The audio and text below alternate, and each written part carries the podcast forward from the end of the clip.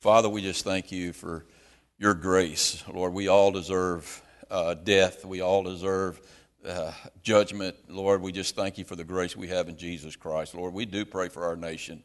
We pray for our city and all the terrible things that happened the other night, and for all those families that were affected by that. Lord, we just ask you to minister to them in a special way. But Lord, we're as a country, we're turning from you, and Lord, we can expect to see more of this. So, Lord, we just ask you to send revival to this land. Lord, send revival to your church, and Lord, help us to be more serious about the things that you want us to be serious about, and put away some of these idols, Lord, and get very serious about our relationship with you. Father, as we come to the text today and we look at this great passage on faith again, Lord, just show us just how important faith is, especially in difficult times, Lord. It's always important because as your word said, it's impossible to please you without faith. Lord, and help us to also learn today how to apply faith to our prayers, just how important it is, how our prayers without faith are just nothing more than hot air. So teach us these lessons today that you would have us to learn. Teach us by the power of your Holy Spirit. We ask that in the name of Jesus Christ. Amen. Okay, again, if you have your Bibles, turn to the book of Hebrews, and we'll be in chapter number 11 today, that great chapter on faith, and we'll be picking up in verse number 4. Before we get started, I'll tell you a little bit about a lesson on prayer I read once by James Hewitt, and I wrote it down here, and I wanted to read it to you. It's a really profound, short little lesson on prayer. Listen to what he says. He says, as a pastor, you often hear people say, I don't know what to pray about. Do you ever go to the Lord and just wonder, what do I need to pray about? Or you've heard people who will get a prayer list of missionaries and pray, and the only reason they're praying for them is because they don't have anything else to pray for. So you have people like that. And then he says, a lady said to me not too long ago, I can't pray for more than 2 minutes at a time. What's wrong with me? What can I do? And when people say things like that to him, he goes on to say, he replies to them, what have you been thinking about, or what have you been worrying about all week? Pray about that. In other words, convert your thoughts to prayer. Prayer is not only thinking new things, prayer is thinking in dialogue with God. Now listen very carefully what he says next. He said it is moving from self-centered monologue to a conversation with God. That's what prayer is.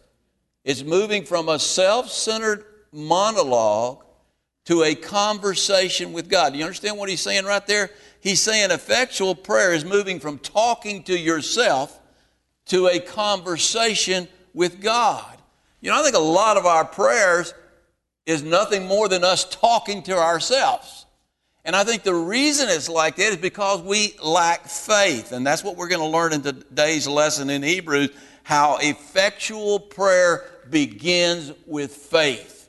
Without faith, it is impossible to please God, because it's by faith that we move from talking to ourselves to a conversation with God. Because if we really have faith, then we believe that God is all He says He is.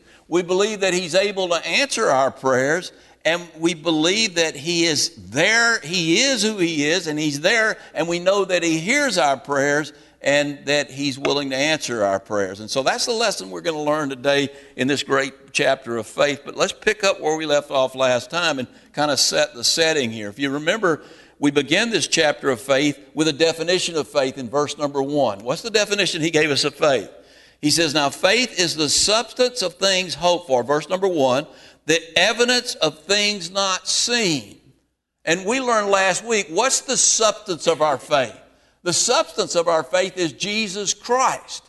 And if we're truly a born-again believer and we understand that the substance of our faith is Jesus Christ, then we have evidence of our faith. I don't know of any true believer who doesn't have evidence of their faith. I mean, if you're walking with God, you have evidence day to day that God is there. You have evidence of your faith. Then let's jump down to verse 3. in verse 3, he takes us to the most basic application of faith. And we spent a long time on this last time, which he gives us in verse number 3. He says, by faith we understand that the worlds were framed by the word of God, so that things which are seen were not made of things which are visible. So we believe that Jesus, the Creator, spoke this universe into existence, because who's the substance of our faith? Jesus Christ. And the substance of our faith happens to be the Creator of this universe. So who am I going to trust for the creation account? Am I going to trust secular science?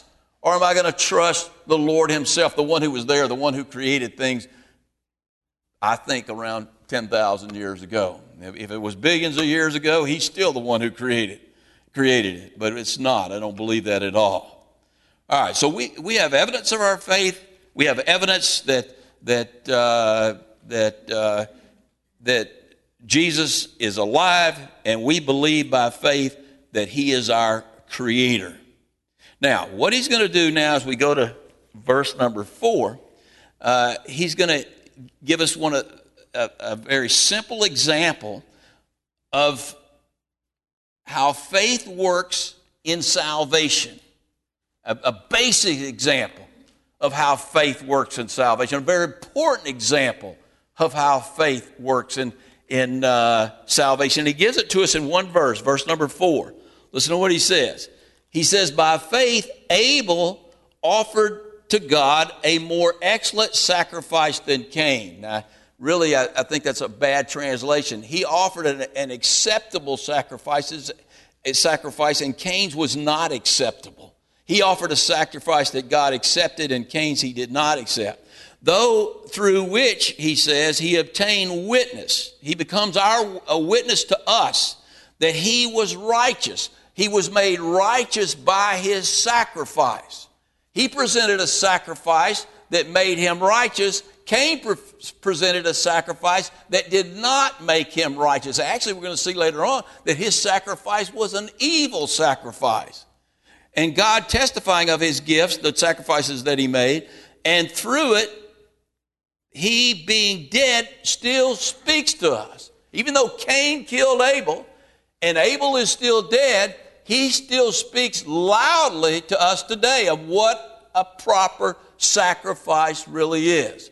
Now, to truly understand this text, we've got to go back to the original account that Moses gave us back in Genesis. Go back to the first book of the Bible. We're going to do a little bit of a Bible drill here real quick, so hang with me. Go back to the first book of the Bible, chapter number 4. Around page 3, depending on what Bible you have, 4. This time it'll really work. It should be around page 3 or 4 of your Bible, maybe page 2. Can't do that many times, but we can do that there. All right, now, pick up in chapter 4 and look at verse number 1. It says, now Adam knew Eve, his wife, and she conceived and bore Cain, which Cain means acquired. And so she said, I have acquired a man from the Lord. Then she bore again a second son, this time his brother Abel, and Abel means breath, which I think refers to the shortness of his life. He's not going to live long. Now, Abel was a keeper of sheep. You know, isn't it amazing how God has a special place for shepherds? I mean, it just has so many shepherds that he did special things with. But anyway, he was a keeper of the sheep, but Cain was a tiller of the ground. And in the process of time, it came to pass that Cain brought an offering of the fruit of the ground to the Lord. All right. Now, not only was his offering from the fruit of the ground, his offering was from the work of his hands. And really, that's what the author of Hebrews has been warning us about throughout the book of Hebrews. Let me rephrase that a little bit.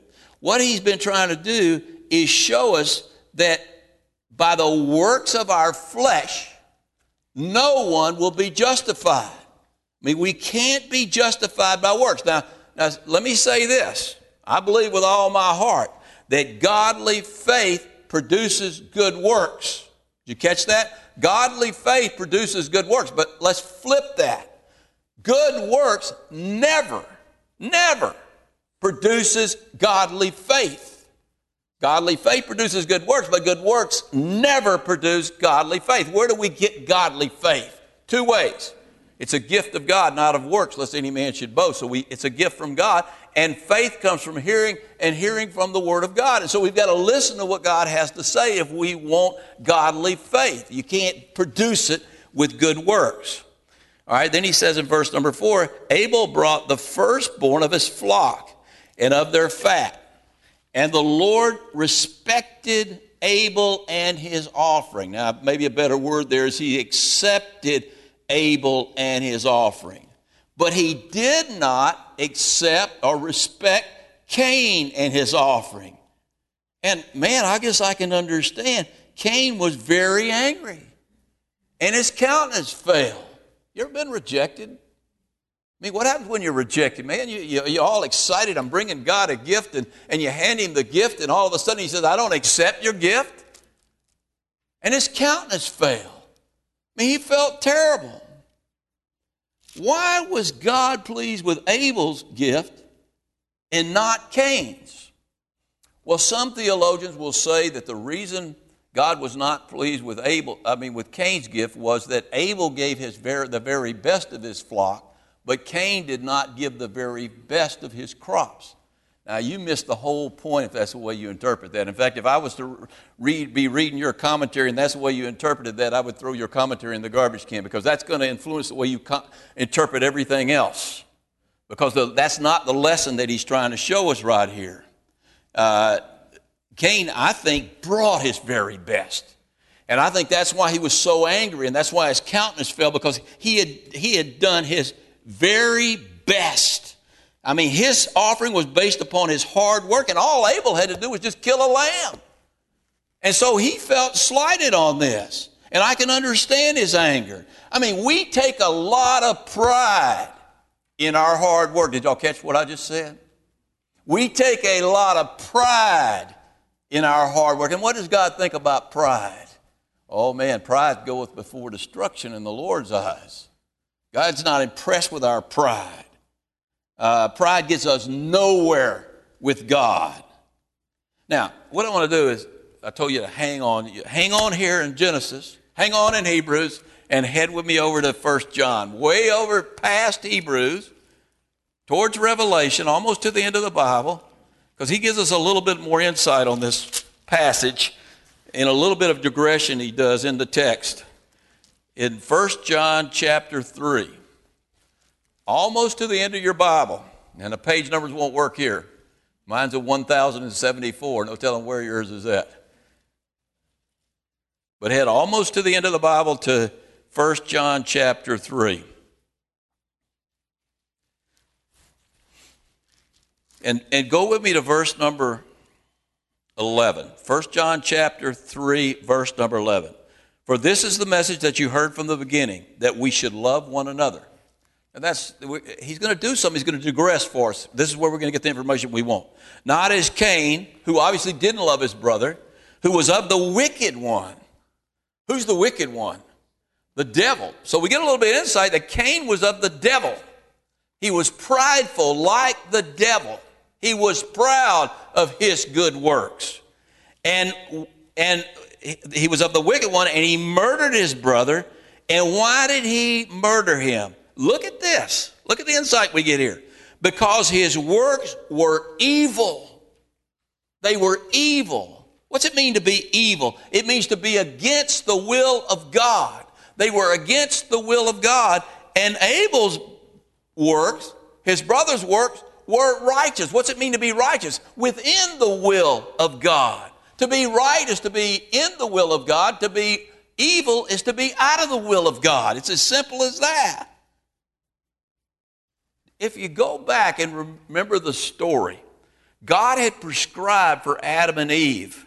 He had prescribed for them a covering for sin, hadn't he? What was that covering for sin? How did you cover sin? With animal skins.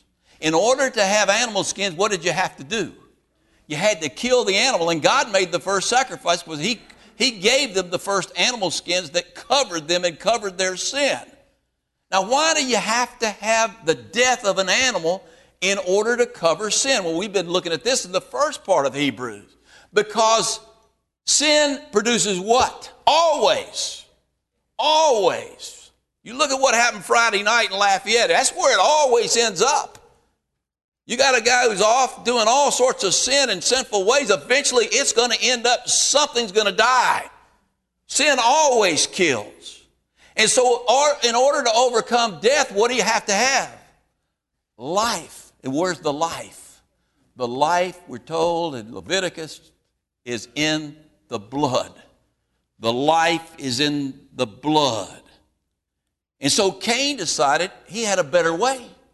He didn't need the blood, just like a lot of churches have decided today, we don't need the blood. Well, you take the blood away and you have nothing, because it's impossible to please God without faith. And faith begins with the blood of Jesus Christ. And so Cain's way was evil and Abel's way was righteous. I mean, that's what the sacrifice of Abel points to. It points to the blood of Jesus Christ. But Cain was making the same mistake that every self-righteous person makes, every self-righteous religion makes. Go with me. Hang on there. And actually, you can leave 1 John, hang on to Genesis, and hang on to Hebrews, and now go back to Romans. See how good you guys are. Go to Romans chapter 10. And look at verse number 2. For they, and he's speaking of the Jews, for any religious people, he's speaking of Cain. He's speaking of anybody who tries to justify themselves by the works. Hebrews chapter 10, verse 3. He says, for they, not Hebrews chapter 10, Romans chapter 10, verse 3. For they, being ignorant of God's righteousness and seeking to establish their own righteousness, have not submitted to the righteousness of God. In other words, when you do that, when you try to establish your own righteousness, how does God see that? He sees that as against his will. He sees that as evil. And the only righteousness that he accepts is the righteousness that comes through faith in the blood of Jesus Christ. And Abel's sacrifice pointed to that blood. And that's the way we overcome sin. It's not just it saves us, we overcome sin by faith. We can't through our own works overcome sin any more than we can save ourselves through our own works. We can only overcome sin by what? Faith. Faith in Jesus Christ. And that's the next lesson that God tried to teach Cain. He wasn't going to hear it, but because self-righteous people don't want to hear this. Listen to what he says back in Genesis. Now you can flip back to Genesis, hang on to Hebrews. You can leave 1 John and Romans forever, at least for now. Maybe you want to go back there one day. But go back to Genesis and listen to the lesson he gives us here. He says, so the Lord said to Cain, why are you angry? And why is your countenance falling? If you do well. If you do well. What is well with God? One word. Faith. If you come to me by faith, the way I prescribed for you to come to me, if you do well, will you not be accepted just like Abel was accepted? I mean, Abel's no better than you. I'm not saying Abel's a better man than you. Abel understood what faith was all about. Abel wanted to be obedient to God because he loved God. Cain only loved who? Cain. And he wasn't going to be obedient to God. He wanted to have God's favor. And so he gave him the very best he could give him. But he wouldn't submit to God's righteousness. He tried to establish his own righteousness. And so he says, if you do well, will you not be accepted? And you'll have power over sin. And if you do not do well and you try to justify yourself, sin lies at your door. Let me warn you. Sin's going to get you. Sin's going to get everybody that's not living by faith. He says, and it has its desire for you, but you should rule over it. But you can't rule over it in your own strength. You can only rule over sin by what? One word. By faith. By faith in the power of Jesus Christ, by faith in the Spirit, by faith in the blood. It's by faith in God that you have power over sin. And so he's saying to Cain, put away your anger. Approach me the right way, and you'll have the power to overcome sin. Did that happen?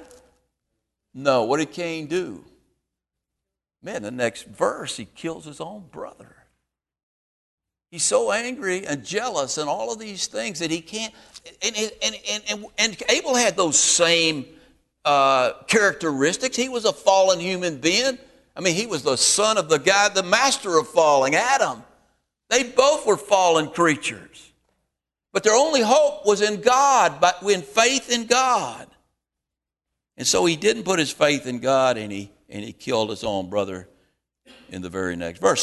So what we've seen here so far in Hebrews, and we're back in Hebrews now, we've seen faith for salvation, and we've seen faith that overcomes sin and gives us salvation, and we've seen faith that gives us righteousness. Now, in verse number 5, going back to Hebrews chapter 11, verse number 5, we see how faith overcomes death. Faith overcomes death. It's only by faith that we can overcome death. Listen to what he says next. I like this guy now. You want a guy to encourage you? This next character will really encourage you if you're a born-again believer. By faith, Enoch was taken away so that he did not see death, and was not found because God had taken him. For before he was taken, he had this witness, this testimony, that he pleased God. What pleases God? Faith. Faith. What chapter are we in? Faith. So don't try to say that Enoch somehow he didn't drink, he didn't smoke, and he didn't fool around, and so one day God pulled him out of here. That isn't what this is about. No, he had faith. That's what this is about. He had faith. You know, the Bible doesn't tell us much about Enoch, but what we get about Enoch to me is absolutely amazing. He didn't see death. He didn't see death. Man, I want to learn what he did. He didn't see death. And Moses tells us why he didn't see death in Genesis chapter 5. You don't have to turn there. But he says, and Enoch walked with God, and he was not, for God took him. Why did God take him? He walked with God. How did he walk with God? By faith. You know, I think Enoch, as much as any man who ever lived, understood what the author said back in verse number 38 of chapter 10. Look back there. Now the just shall live by faith. We don't just overcome sin and we aren't just saved by faith. We're to live by faith. We're to walk by faith. And when we're walking by faith, we're truly walking with God. And I wish right now God would just take me on out of here, because I try to walk by faith. I mean, I wish just right now, I'd be gone. That's probably not the way it's going to work, because when I'm gone, guess what? Most of y'all are going to be gone with me. That's coming pretty soon, by the way. Enoch is a type of the rapture. And you're either going to get raptured out of here. I believe in the rapture in two respects. I believe there's a rapture that comes right before the Great Tribulation, but I believe that before any believer dies, anybody who's walking with God by faith, I believe that before that body hits the ground, you're raptured out of that body and you never taste death. If you're a born-again believer, you never taste death. Man, I've hung out with a few people that were dying. I've seen how a believer dies and a non-believer dies. Let me tell you, this is a big difference. It's a big difference. You know, you remember the story when Jesus came to raise Lazarus from the dead in John chapter 11. You don't have to turn there.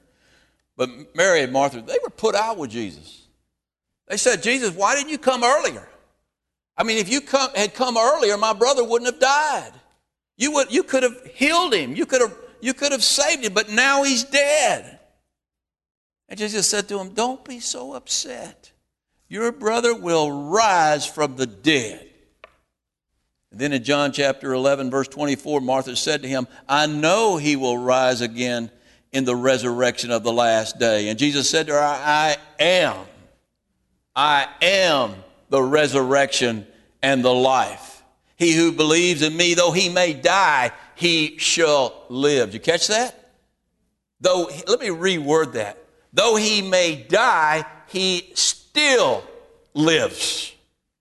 And whoever lives and believes in me shall never die. Y'all catch that?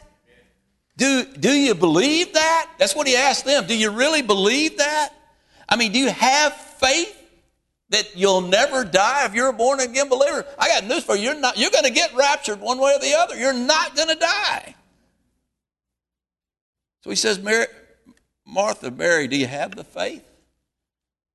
Then if you do, then believe that Lazarus only appears to be dead, because he walked with God and was not, because God took him, just like he did Enoch. I am the resurrection and the life, and to show you I'm the resurrection and the life, then I'm going to call your brother back to his body. He's alive. All I got to do is call him. And remember what he did? He said, come forth, Lazarus, come forth. And next thing you know, Lazarus was back in that body. Lazarus got a bad deal, a really bad deal. I mean, I don't want to be an example like that. Get me out of here and leave me out of here. Don't bring me back. In fact, if I die here right now, I don't want any mouth-to-mouth resuscitation. I don't think I'm going to get it, but I don't want it.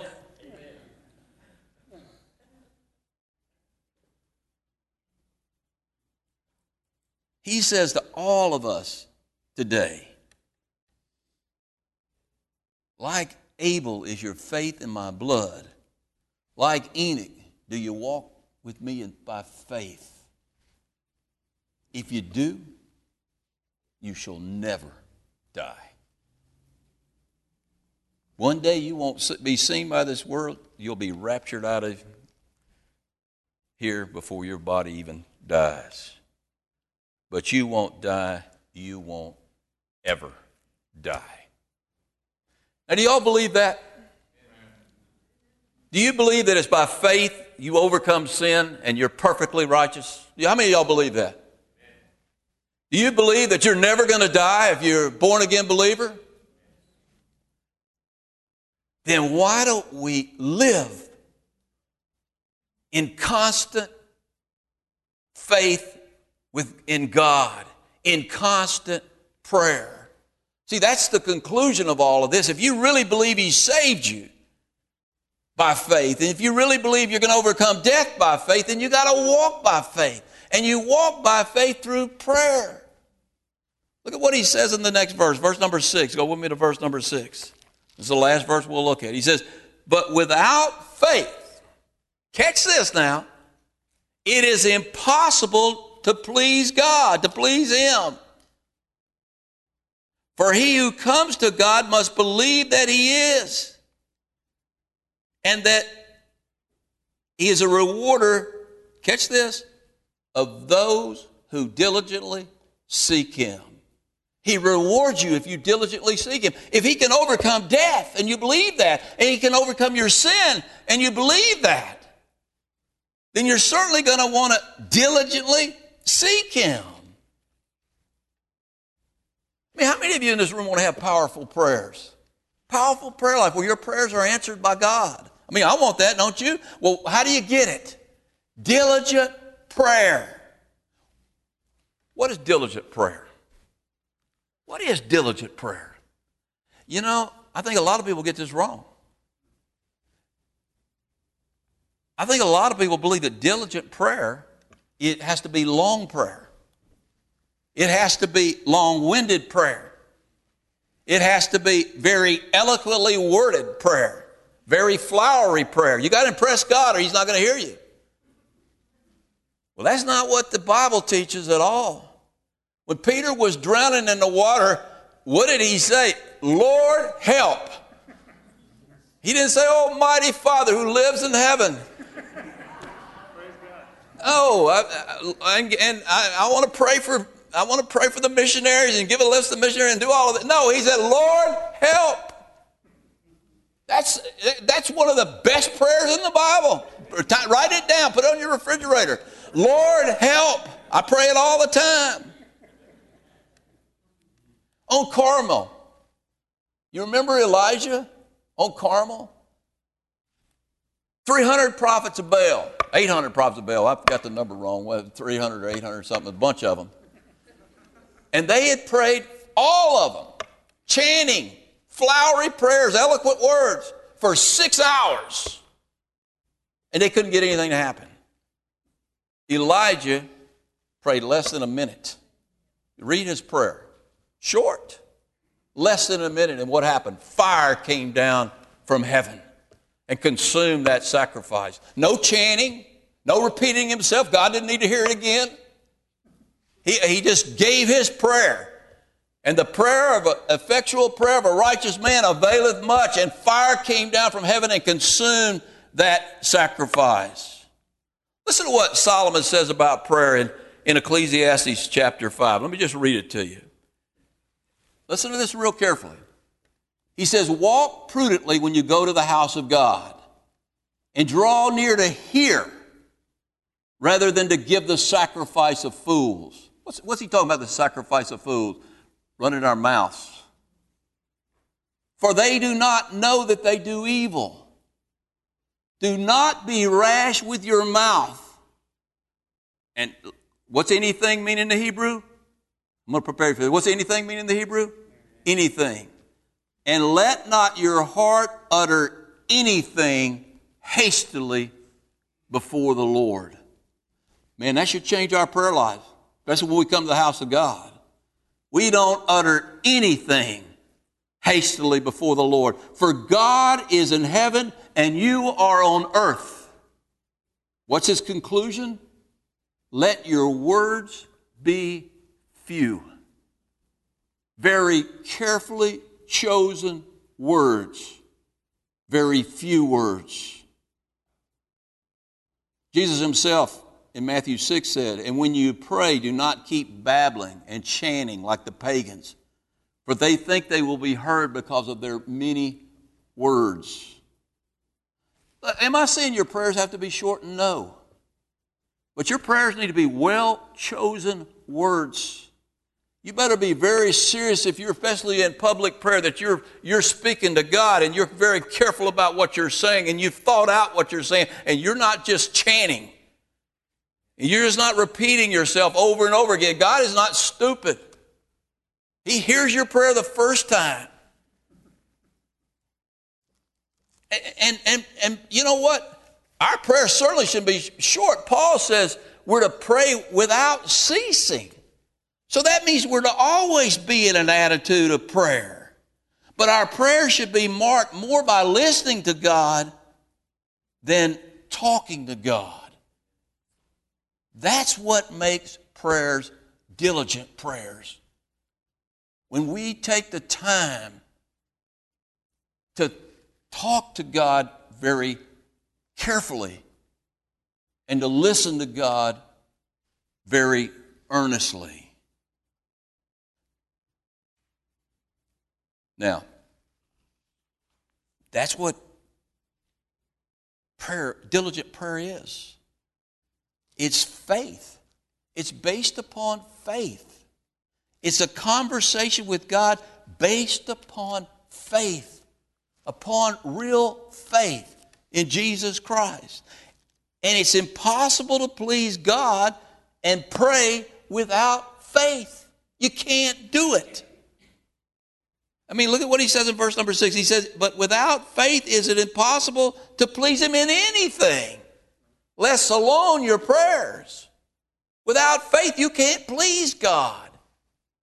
I mean, you can give your life on the mission field. You could give everything you have to the poor. You can be the best mom and dad in the world. You can give your life to your country. You can read your Bible every day. You can say the longest flowery prayers in the world, but without faith, it is impossible to please God. You understand what he's saying?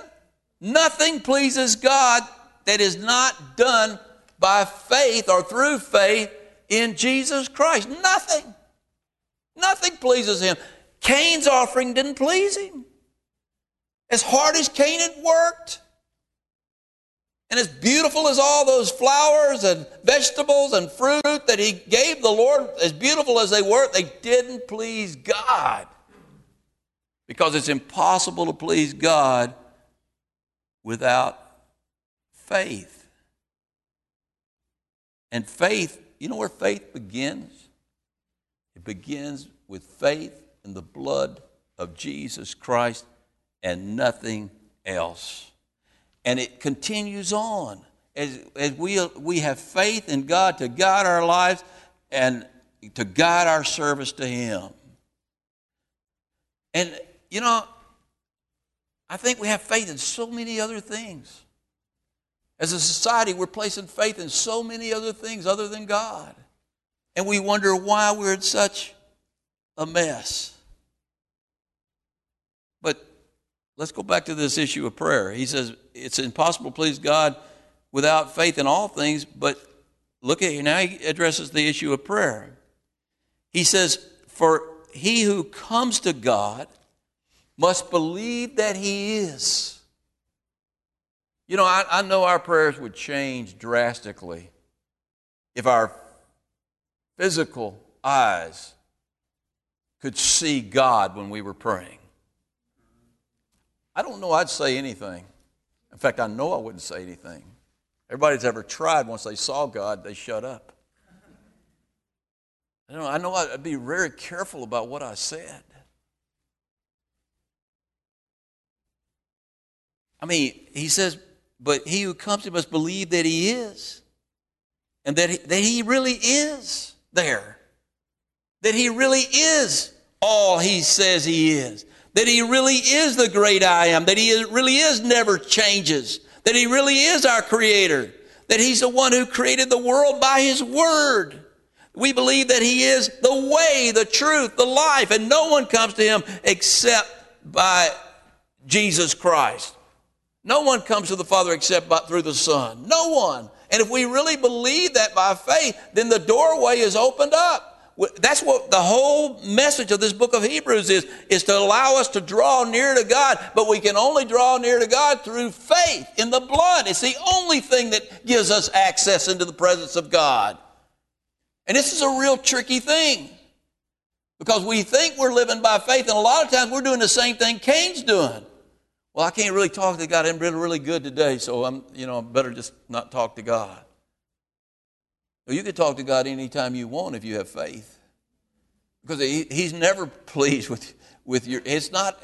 He might be happy about that you're doing good things, but that's not what pleases Him in a way that opens up the holiest of holies.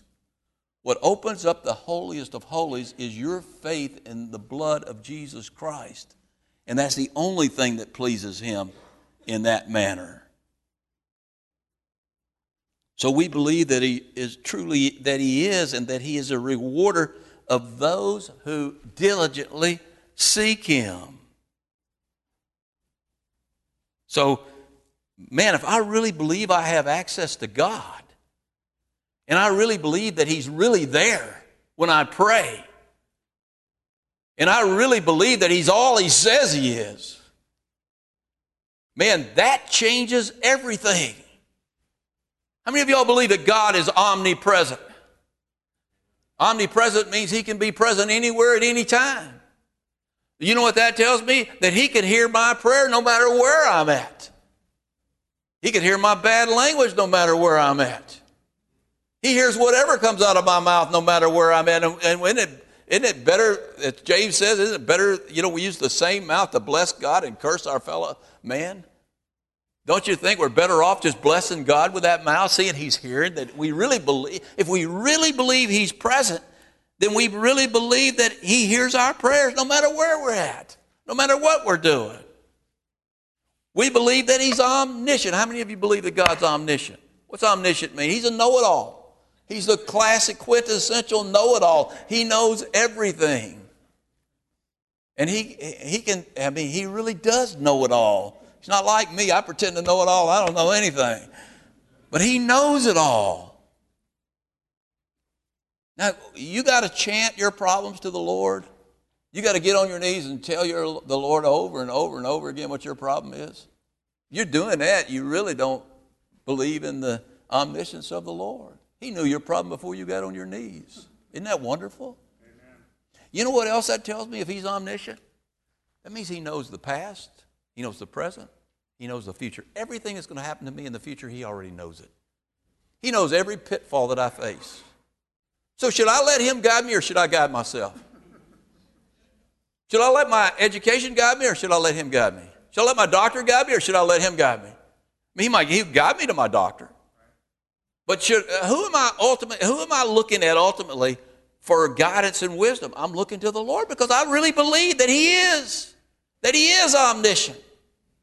And if you're looking somewhere else, I mean, I catch myself. We were worried about the air conditioner last night, and I was worried this air conditioner wasn't going to work. We're going to be in the gym today. And I was sitting there worrying about how am I going to think, what am I going to do, what am I going to do? I'm sitting there studying this text. And you know what I did? I just dropped it. I said, Lord, you know we need this place cool in the morning. For some reason, it cooled down today. I just pray, Lord, cool the place down. I mean, keep what little air conditioner we have running until the guy can get here Monday. But we don't do that very often, do we? We try to solve all those things ourselves.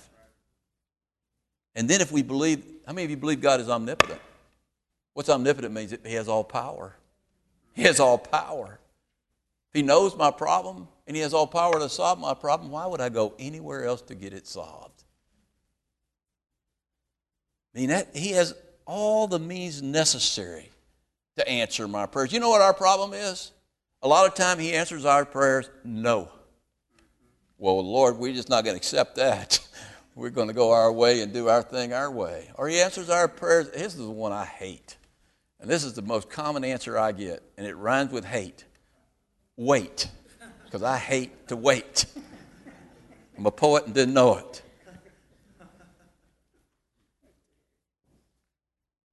But knows a good answer if he knows the future, isn't it?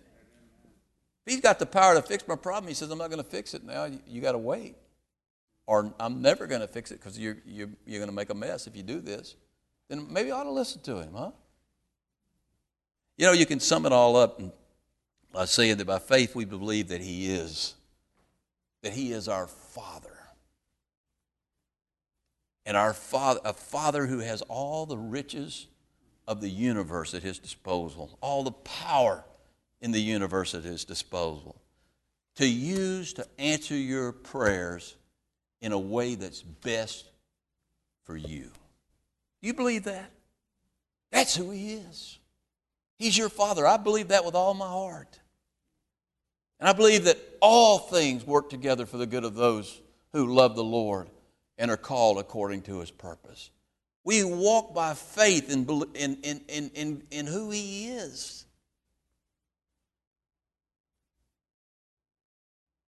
And then he answers all our prayers according to his riches in glory. You know what? I don't know about you. I know my faith has substance because I know Jesus Christ. And I have evidence that he lives in me. I have evidence that he answers my prayer. He answers my prayers all the time. I mean, I quit using a prayer journal because he always answers my prayers. Yeah, there's a lot of no's, and yeah, there's a lot of waits. But he always answers my prayer. I have evidence of that. If you don't know the Lord, and if you don't have that a good prayer life with the Lord. And I'm not saying I have a great prayer life. I don't know if any of us have the kind of prayer life we should have. But man, all of us who do pray know that he is. We know that he's our Father, and we have evidence that he's our Father. And we have evidence that he answers prayers in a way that's to our benefit. I love the great hymn by Joseph Scriven called What a Friend We Have in Jesus. What a friend we have in Jesus, all our sins and griefs to bear. What a privilege to carry everything to God in prayer. Oh, what peace we often forfeit. Oh, what needless pain we bear. All because we do not carry everything to God in prayer. You know, the only thing that keeps us from carrying everything to God in prayer is a small faith. Because if we really believe that He is who He says He is, none of us would be so foolish as to try to do things on our own like Cain did. None of us would be so foolish as to neglect our relationship with the Lord. Let's go to the Lord in prayer. Father, we just thank you for the great privilege we have of prayer. Lord, and we have evidence of answered prayer. Everybody in this room has had prayer answered in their life. Lord, sometimes you don't answer the prayers the way we like, but Lord, you always answer our prayers, and you always answer them in a way that's good for us. So, Lord, help us. Give us more faith. Lord, we believe. Help our unbelief. Give us faith to walk in this lost and dying world, Lord, to be your witness, to serve you and to serve mankind in this short time you have us here on this earth. We can only do all of those things by faith, Lord. So teach us about faith and give us faith and help us to use our faith. We just thank you for that, the faith we have in Jesus Christ and His blood that cleanses us from all unrighteousness. It's in His precious name that I pray.